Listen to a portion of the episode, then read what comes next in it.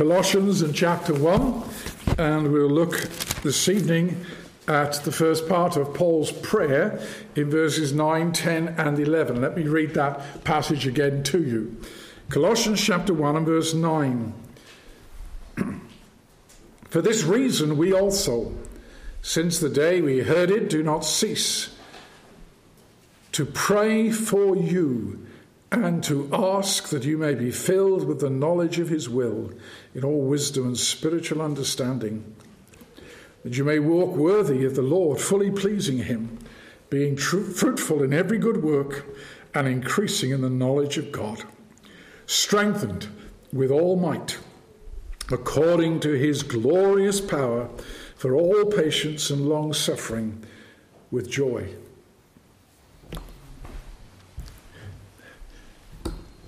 I wonder if you have any idea how many prayers there are in the Scriptures. I won't ask for answers, but I reckon there'll be quite a variety. There are well over 600. It depends where you draw a line as to what is a prayer and what may just seem to be a simple request, but there are over 600 prayers. Of course, there are different kinds of prayer. There's praise and adoration to God. There is thanksgiving. There is confession of sin. There is intercession. There is supplication. Fundamentally, prayer is an expression of our dependence upon God. Prayer is an offering up of our desires to God in the name of Christ for things that are agreeable to his will. That's the key phrase, as we will see this evening. For things that are agreeable with God's will. Some of the most helpful and instructive prayers are those of the Apostle Paul when he writes to the various churches. And this book of Colossians is no exception. We see in verse 9 that Paul is a man who not simply prays, he is given to prayer. Notice what he says in verse 9. For this reason we also, since the day we heard it, do not cease to pray for you. He was given to prayer. That suggests then that his prayer, which he expresses here for the Colossians, is really an expression of what is the standing need of every church in every generation. The apostle is an apostle of Christ, and we learn from his prayers what the will of God is, and so that we can then make it our prayers as individuals and our prayers as a church of Jesus Christ. So I would suggest to you that this expresses a standing need of the Christian church. By that I simply mean it is relevant to every generation of Christians and ought to be frequently on our lips. His prayers then ought to shape our desires, our aspirations, our hopes. And when you begin to take on board what he's saying, these prayers really have the force of an exhortation. You know, this is the way then you are to live. If you pray this way, you're not praying just using words, it's praying because you're going to live in a certain kind of way as a consequence. So you can turn these things, and as a preacher, I can turn these things into an exhortation to you. But I want to look with you this evening at these words in verses 9, 10 and 11. Let me give you something of the briefly of the background. What was happening in Colossae? Just two things I want to draw your attention to, and that will help us understand why he is praying in this kind of way. Now, Paul was not the founder of the church in Colossae. That was a man called Epaphras. He's mentioned here. But it was a growing church. It was a fruitful church. We read that in the opening words of this first chapter from verse 3. We've heard of your faith in Christ. Verse 4, sorry. We've heard of your faith in Christ, your love for the saints, the hope which is laid up for you in heaven, and you heard before in the word of the truth of the gospel. It's come to you as it's come in all the world, is bringing forth fruit. These were men and women who were once alienated from God. They were strangers. Now they had heard and known the grace of God. And Paul is full of thanksgiving because you can see the evidence of the great change that has taken place in their hearts and in their lives. They were growing in grace. He knows, according to chapter 2 and verse 5, though I'm absent in the flesh and I'm with you in spirit, rejoicing to see your good order and the steadfastness of your faith in Christ. And you read that and you think, well, you know, they're doing really well, aren't they? And yet this man says, I do not cease to pray for you. That's why it's a standing need. The fact that they are doing well and prospering and growing does not mean he does not need to pray for them. Quite the opposite. In fact, it's a further incentive to keep on and go on praying for them and for their progress. But the other aspect, they are doing well in many respects, but the other aspect is the present danger that the church in Colossae actually faces. Satan attacks churches in different ways, either by direct persecution or by introducing false teaching. And it's the latter particularly that's happening here in Colossae. Chapter 2 and verse 1, I want you to know what a great conflict I have for you and those in Laodicea, and for as many as have not seen my face in the flesh. And he goes on there in chapter 2 to talk about the false, empty philosophies which were taking people away from the supremacy and the preeminence of the Lord Jesus Christ. There were, circulating in Colossae and Laodicea, there were false teachers, deceivers, who come with persuasive words of human wisdom. It sounds very orthodox, but it's way, way off the truth. They are empty deceivers, pretenders. They're cheats. It's worldly wisdom. They're claiming superior knowledge, but in fact they're turning people away from Christ, in whom are hid all the treasures of wisdom and knowledge. Because these people were saying, Jesus Christ is not enough. Not enough. And Paul says, you are complete in Christ. You don't need this nonsense. But it's a danger. It's an ever-present danger. And that is another reason why the Apostle Paul is focusing his letter, addressing these issues, and telling us how he will continue to pray for them. This whole letter focuses on the person and the work of the Lord Jesus Christ. He's the image of the invisible God. He's the firstborn over all creation. He's the firstborn from the dead. He has preeminence. Now, our circumstances are very different from those in Colossae, and the events in our lives are different from those in Colossae.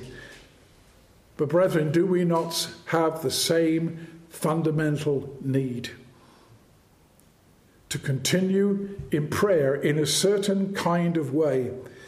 As we have received Christ, so we are to go on in Christ and continue to walk in him. And if we would do that, then we must pray this prayer, because it expresses that very desire.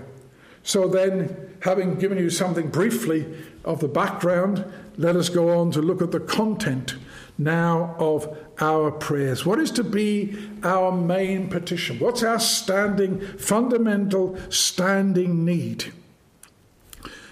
Now, often when we come to prayer, we're taken up with our temporal needs, especially when we're ill, when we get old, when we get sick, or events happen in the family. They can tend to become the focal point. And it's not wrong, of course, to pray for those things. Certainly isn't. But undergirding everything about us there is this standing need. And there it is in verse 9. It is really one petition with a particular end in mind. One petition. We ask that you may be filled with the knowledge of his will in all wisdom and spiritual understanding. Do you feel that that is your fundamental need? Is that what you pray for? Lord, fill me with the knowledge of your will. I want to love you. I want to obey you. And as we'll see, I want to walk worthy of you. That is to be our fundamental concern. It's a very comprehensive petition, an unceasing petition. Remember, Paul is given to prayer. He's not ceasing. This is not a prayer he prays one day and then doesn't pray it again for another 18 months or something. He doesn't cease. He's given. He consistently, daily, cries unto God in this kind of way. And that ought to characterize us. He's lifting us then above our temporal needs, above our being content with half measures, our mediocrity. And we can easily compromise and grow weary and give up, rest on our laurels, content with our own spiritual state. That's dangerous. And Paul is saying here, we must pray, and I am praying unceasing that you may be filled with this knowledge. Filled, that is, to completeness. Do you completely know the will of God? I don't. Is that reflected in your life? It's not reflected in mine. I've got a long way to go. You've got a long way to go. To be filled with the knowledge of God's will. Brethren, there are gaps, aren't there? Too many gaps. Imperfections, shortcomings. There's more to know. There's a great deal for us to more to enjoy. More riches, more grace. More the grace of God in Jesus Christ, in whom, as we've said before, are hidden all the treasures of wisdom and knowledge. Filled with the knowledge of God's will. Those deceivers, he says, will lure you away with their flights of fancy. They'll lay false trails. They may appear attractive, but they'll promote a false humility. They'll impose restrictions on your liberty in Christ. No, rather, you are to be focused on Christ, because Christ is the one who reveals the Father to us. Christ is the one who makes the will of God known to us. We have it here in Christ. We have it here in the Scriptures. Supremely in his work as our Redeemer, as our Saviour from sin. If we want to know the will of God, then it's expressed in our salvation. And who can comprehend our salvation in Christ? How can we understand the length and breadth, the height and depth of the love of God towards us in Jesus Christ? We have a long way to go. But he wants us to be filled, and he's praying that we may be filled with the knowledge of his will. And that will affect the way we live, because in chapter 3 and verse 2, Paul says, set your mind on things above, not on things on the earth. For you died, and your life is hidden with Christ in God. When Christ, who is our life, appears, then you will also appear with him in glory. That's God's will, that you appear with him in glory one day. And that's going to affect the way then that you live now. You can see what I mean when I say when you pray this way, it's so easy then for me to exhort you to live in a certain kind of way. But this is to be the heart and soul of our prayers. But in order to be filled with the knowledge of his will, we need that constant supply of wisdom. We need to know and have settled convictions about what we believe about Jesus Christ, what we believe about God our Father, what we believe about the Scriptures. Because that wisdom is the practical skill to live to God in this world. And that's the difficulty, isn't it? It's living in this world. If we were in heaven, it wouldn't be a problem, would it? But we're not yet in heaven. One day we will be. But for now we have to learn wisdom, making the right choices, understanding God's will for us and what that means in this present climate in which we live, this present world in which we live. That's what understanding is. It means to be able to discern, to tell the difference between what is good and pure and what is wrong and impure. Wisdom and understanding means you are able to face an issue, a crisis, a particular issue that arises in our culture, and you're able to say, this is the right way. This is what the scriptures teach. This is God's will. And notice in verse 9, it is a spiritual understanding. And I believe that that is a reference to the Holy Spirit. We cannot understand, we cannot acquire wisdom by ourselves. It's by the work of the Holy Spirit in our hearts and in our minds. This is the special privilege of every child of God. You've been given the Holy Spirit. He shines the light of God's truth into our hearts and into our minds so that we are able to take the things of Christ. It's the Spirit who shows us those things. Jesus said that would be the case. And it is the Spirit who stirs up then our hearts to desire these things and to hunger and thirst after these things so that we have a relish for the truth. We cannot be satisfied with anything less than the truth of God's word. That's the work of the Spirit of God. How then can we be discerning in this wicked world unless God works in us by his Spirit, that we may make the right choices? You know, in the previous letter that Paul wrote in the Philippians, in your Bibles, there in Philippians chapter 1 and verse 9, he says that, I pray that your love may abound still more and more in knowledge and all discernment, that you may approve the things that are excellent, that you may be sincere and without offence till the day of Christ. He's looking at it from another angle, but he's saying the same thing. He desires that they know God's will. And we need the Spirit of God then to open up the truth to our hearts. So then there is the principal petition. There's only one petition here, really, but the rest of it flows from that. Secondly, then, we see some of the reasons why he prays this petition. And it's right that we know this, we understand this, because it will motivate us and drive us to pray in that way. Notice here in verse 10, here's the purpose, so that you may walk worthy of the Lord, fully pleasing him, being fruitful in every good work and increasing in the knowledge of God. Now, I've gone on to the next point, but I want to read it and see it in its context. Paul is praying with a specific end in view. He has a definite purpose. But say, one phrase just glides into the next. It's very difficult to divide it up. But two things are mentioned here. Specifically, firstly, that you may walk worthy of the Lord. And then he adds, fully pleasing him. That you may walk worthy of the Lord. Brother, sister in Christ, is that your principal aim in your life? To please God, to walk worthy of him? Is that your desire for this church? For your brothers and sisters in Christ?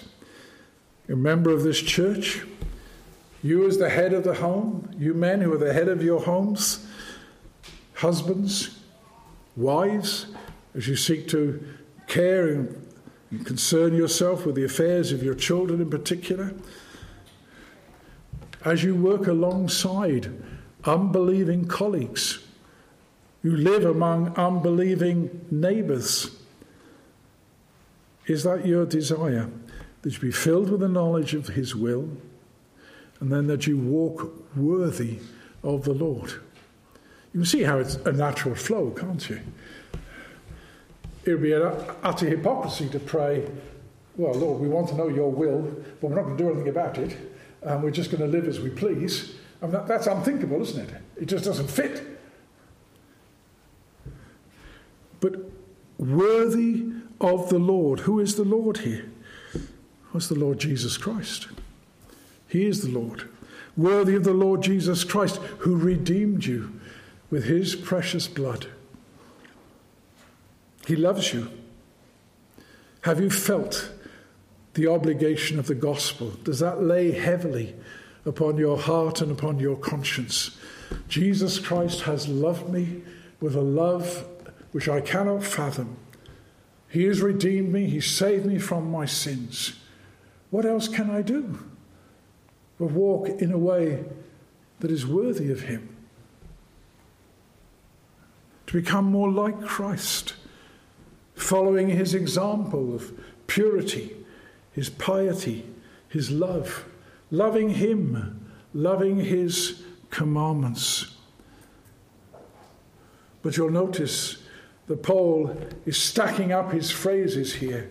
He adds, fully pleasing him. You would have thought it might have been unnecessary. You're walking worthy of the Lord. Paul's not satisfied with that. He wants to push you further. He wants to stretch you. Fully pleasing to him. Fully pleasing to him. All pleasing. That's what it means literally. Wholehearted, sincere and fervent intent. So you see then why we need to pray in this kind of way. We have a long way to go. But if you want to stay on course, if you're going to run the race to the end, then this is the way to pray, and this is the way to live.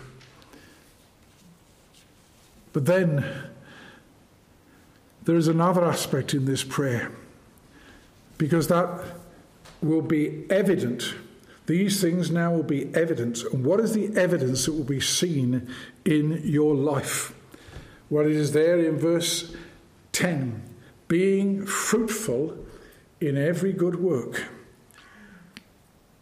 and increasing in the knowledge of God. There are two pieces of evidence the Apostle Paul draws our attention to that he's praying. First of all, fruitfulness in every good work. There's a lady that turns up in the early chapters of the Acts of the Apostles. Her name is Dorcas. She is described as a lady full of good works and charitable deeds. And that's a pattern not just for the ladies, that's a pattern for the men as well. Full of good works and charitable deeds. When God works his salvation in us, it is his plan and purpose for us to do good works. Not because we can be saved by them, that's impossible. But we've been created in Christ Jesus to do good works. And if we're praying, fill us, Lord, with the knowledge of your will, make us walk worthy so that we might walk worthy of you, then we will be full of good works. It's an inevitable outcome of this. And this is what Paul is praying for. When Paul writes to Titus, he's saying that God creates a people who are zealous for good works, Titus 2 and verse 14. And there are a multitude of good works, as long as your arm. It may be simply a cup of cold water given to a stranger. Scripture mentions things like that. But it may be relieving the sick, maybe caring for widows, maybe taking particular care and giving attention to a single mother, an encouraging phone call, baking a cake for someone who can't do that, relieving the distressed, bearing witness to Christ, and let's not forget just simply praying for one another. That's a good work. There are a multitude of good works. Think of a tree in full blossom. It bears a lot of fruit. You see the blossom, some of it will disappear. The frost might nip it. But if the blossom stays on the tree, then it bears a lot of fruit. Remember how Jesus spoke about a barren fig tree. We're not to be barren. We are to be fruitful in every good work. A barren fig tree, what does that speak of? Deadness. It's had it. It's finished. It's not going to produce anything. But we are to be those who bear fruit in every good work. It's easy as a Christian to become a recluse, to separate yourself, to withdraw. It's always difficult to go out of your comfort zone. But if we're to bear fruit in every good work, we have to move out of our comfort zone. We're not to become introverted. We're not to become reclusive. Not to become focused on ourselves. You do good works, it involves everybody else. Even the unconverted. It involves others in the church. But notice how Paul comes now a complete circle. Being fruitful in every good work and increasing in the knowledge of God. I said one phrase just glides into the next. And here he's saying now, increasing in the knowledge of God himself. You see, living the Christian life, and what Paul is praying for is far more than just holding to right doctrine. He's praying for a life that is transformed by the grace and power of God, where there is a fear of God, where there's a love for God, a love for the truth, where there is obedience, where there is godliness, piety, call it whatever you will. He's praying that this will be evidenced in our lives as proof of the fact that we are growing in our knowledge and understanding of the will of God. You see, it's like an ever-expanding circle. As you are filled with the knowledge of God, and you walk worthy, and you bear fruit, then you are increasing in the knowledge of God. Now, you may not be aware of it, but someone who carefully observes your life will see it all too plainly. It will be evident. It's very difficult for a Christian to judge, am I growing in the grace and knowledge of God? We can't do it on a daily basis. We have to do it, well, where was I 5 years ago? Where was I 10 years ago? Have I grown? Have I matured? And we may need to ask our friends, our close friends. So do you think that I'm growing? Do you think that I am making progress? But you see, how do you make that progress? How do you get to know the will of God? It's as you submerge yourselves in this book. It's as you grasp a hold of the covenant promises of God and the faithfulness of God, so that you are rooted and grounded in the truth concerning God, that he is committed to the saving of his people, that he is committed to sending Jesus Christ into this world, and there is no undoing his plans and his purposes. But you see, if you're unsure, you're uncertain of those things, you're going to be, rocking like this. You're going to be on a roller coaster. It's only as you are secure in God and in Christ, and you understand what God's plan and purpose is as he works out salvation in your life, that you are rooted, that you are secure, and that you are able to take the blows and the batterings that Satan brings and this world brings. It's as you immerse yourself in the Beatitudes. There in Matthew chapter 6, those qualities that characterize the Christian. So as you immerse yourself in the Ten Commandments, that's not very popular these days to say that. I was with some friends, American friends, taking them to London. I took them into one or two of the old churches. One was Wesley's Chapel, Another was John Newton's Chapel. And there, behind the preacher, the Ten Commandments, the Beatitudes. I don't know how many people read them these days, but they walk into that church building. But there they were. Could you summarize? Could you give me the Beatitudes? Could you give me the Ten Commandments? This is God's will. It ought to be on our fingertips. We immerse ourselves in these things. And you see, as we do so, we find that this knowledge and this understanding of God, we are moved as we understand God's tenderness, God's majesty, God's wisdom. The more you understand the ways he works in you, the way he works in this world, the more you will understand of his power and of his love, the more you will increase your knowledge of the will of God.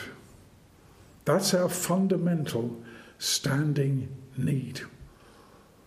Have you been a Christian 5 years? Have you been a Christian 50, 60 years? Same need. Same need. You may be filled with the knowledge of his will in all wisdom and spiritual understanding. That's the prayer of the apostle. That ought to be the standing prayer of every church, of every pastor, of every head of the home, of every Christian. But I have more to say, and Paul has more to say. How can this petition possibly be fulfilled? It's overwhelming, isn't it? I mean, you say, how can I attain to this kind of praying and this kind of living? How is it possible, given my circumstances in which I live? Do you know my circumstances, you might say to the Apostle Paul? Isn't it impossible to pray in this kind of way and live in this kind of way? And then there are your sins, your fears, your temptations, your struggles. And Paul's prayer is overwhelming. You'll notice the alls, the filled with, fully, increasing. This man is not satisfied with anything that is mediocre. He's pushing you further and further and further forward. And you begin to feel the force of that. You say, how on earth is that possible, Paul? Well, look at verse 11. Here is your comfort and consolation. It's the power of God, strengthened with all might, according to his glorious power, for all patience and long-suffering with joy. It's as you are empowered by the Holy Spirit of God.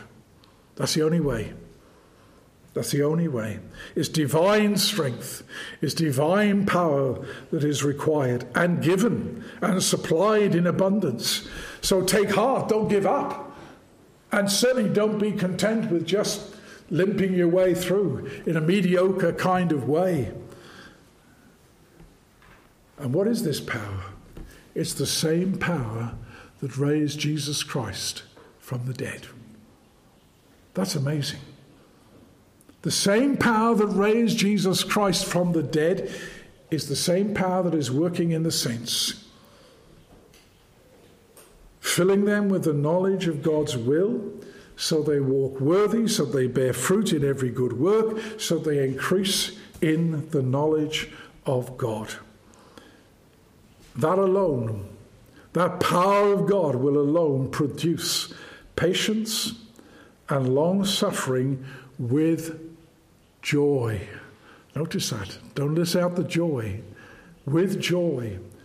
Sometimes in the fight, in the struggle, we lose our joy. It overwhelms us. And Paul says, no, I'm praying, and I know that God will strengthen you to that end. One of our elders in Derby is preaching a series of sermons on Ephesians 6. on the Christian army. He's called it the fight to the end. Fight to the end. And that's what we are called to do and to be. Well, where are we going to get the strength from? It's the constant daily supplies of God's power. And the marvellous thing is this, that sometimes when you are in the deepest distress, when you're at your wit's end, then you know and prove the power of God. If you're going along, nicely on the surface, no many stresses and strains, you don't feel that need, do you, to cast yourself upon God? But what happens when you're in a crisis? Then you cry. And God is pleased to show his power, to strengthen you and to keep you. Because you don't get a turbocharge at the beginning of your Christian life. You get a turbocharge every day. Every day of your life. You need it. It's the power of God that daily strengthens you. You see, Christian, you're not some stoic, some cold-blooded creature who gloomily resigned to your lot in life. A Christian is someone who has stamina, God-given stamina, God-empowered stamina to last, to endure, to persevere patiently, with joy, to the very end. Only God can do that. And he is pleased to do that. And Paul is praying to that end. He's proven it again and again and again. This man has been facing death so many times. And God has delivered him. And God has comforted him and strengthened him. Well, he's not an exception. He's the rule. That's what God does in all of his people. That's how you will endure, as you are filled with this knowledge of God's will. That power is more than able to help you and to overcome evil, to overcome temptation, to surmount all the difficulties and troubles that you face in this life. God is for you. God is working for you. God is empowering you to live in a way that is pleasing to him. Isn't that a comfort? Isn't that a great encouragement? I make no apology for exhorting you, to go on, to fight the good fight of faith, to be filled with the knowledge of God's will in all spiritual wisdom and understanding, or quote it correctly, wisdom and spiritual understanding, though I think it makes much difference. Is there someone here this evening who's not yet a Christian? I say not yet. My hope and prayer is that you will become a Christian. And I believe in the power of the gospel to change your heart and life. But let me ask you very simply, where are you going? What direction is your life taking? What's important to you? What's the most important thing in your life? Do you want to know the will of God? What is God's will for you if you're not a Christian? I tell you, in one sentence, quite easy. It's for you to come to Christ and be saved from your sins. That's why God sent his Son into the world. He's the Saviour of sinners. You're a sinner? Well, he came to save sinners like you and like me. That's his will. That's his will. That's his plan. That's his purpose. To save sinners. But are you still stuck in your sins? Paul goes on in the following verses talking about being delivered from the power of darkness. You're in a kingdom of darkness. You may know something about Christ. Oh, yes. If you sat here long enough in this church and heard the sermons, you know something about Christ. But what is Christ to you? Have you actually been delivered from the power of darkness and brought into the kingdom of the Son of his love? Have you been saved from your sins? That's the will of God. And you say, well, how can I become a Christian? What have I got to do? Do you know, it's very simple. Don't make it more complicated. We do. It's very simple. You come to Christ as you are, as a poor, lost, guilty sinner. And you cast yourself upon the mercy of God in Jesus Christ and say, Lord, I can't save myself. Save me from my sins. Make me your own child. I'm a sinner. Save me.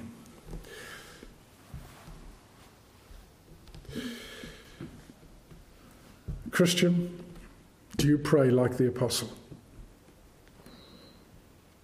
Do you pray like him? Consider carefully your particular need. It's been stressed that you be filled with the knowledge of God's will in all wisdom and spiritual understanding.